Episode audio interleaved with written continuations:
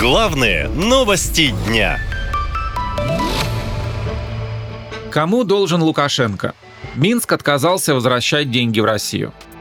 Инвесторы попросили правительство России признать Минфин Беларуси недобросовестным заемщиком и прекратить выдавать ему межгосударственные кредиты. Как пишет эр бэ ка, причина невыплаты по белорусским еврооблигациям на общую сумму более двухсот миллионов долларов. Обращение на имя замминистра экономического развития России Дмитрия Вольвача инициировал инвестор Александр Марченко, уже судившийся с белорусским Минфином по поводу выплат по евробондам.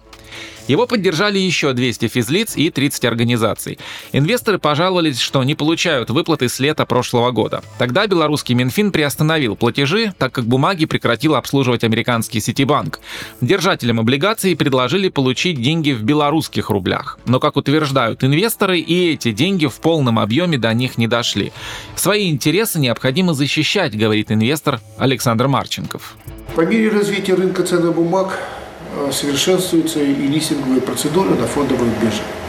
Фондовая биржа выстраивает некие фильтры, которые позволяют отсеять недобросовестных эмитентов. И вот эти фильтры являются те котировальные списки, которые соответствуют уровням допуска ценных бумаг к торгам на фондовой бирже. Чьи же интересы защищает листинг? Ну, прежде всего, листинг защищает интересы инвесторов. И, конечно, от недобросовестных эмитентов. Политологи считают, что президент Беларуси Александр Лукашенко ведет свою игру. Ему важно защитить себя, быть у власти и получать деньги от Кремля. И для выполнения этих задач в ход пойдут все средства. Стоит отметить, что пока у Лукашенко получается лавировать. В частности, уже почти тридцать лет Россия и Белоруссия пытаются создать союзное государство. При этом многие эксперты считают, что этому государству не бывать, и проект так и останется лишь на бумаге. Это доказывают двадцать три года бездействия со стороны стороны той же Беларуси, говорит военно-политический эксперт Александр Коваленко. Что для Беларуси, для Минска в первую очередь союзное государство?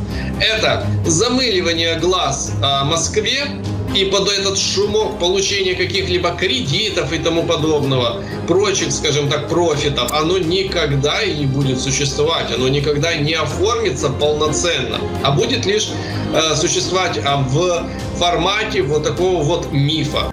По словам экспертов, для России Белоруссия сейчас важна прежде всего как военный придаток для пополнения истощенных ресурсов. Поэтому Владимир Путин стремится к ускорению вхождения страны в союзное государство. А Лукашенко пытается это оттянуть, ссылаясь на бюрократические и прочие издержки, утверждают эксперты.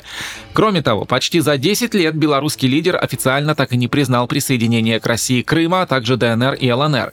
Воздерживается он и от прямого участия Беларуси в специальной военной операции. Сам Лукашенко признался, что что его красные линии всегда меняются. Потому что жизнь меняется, и линии двигаются то вперед, то назад. Красные линии, они всегда есть. И у нас, и у них. У россиян, и у украинцев. Они есть. Но политически лучше не озвучивать, какие они. Жизнь это меняет.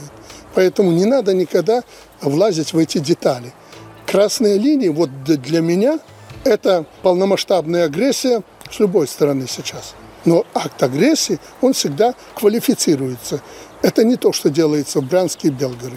По мнению экспертов, Лукашенко понимает, что эс вэ о уже зашла не туда и привела к негативным последствиям, в том числе и от западных санкций. Кроме того, армия — это все, на что батька сейчас может положиться. К тому же воевать она не имеет ни желания, ни возможности, говорит военный аналитик Михаил Притула.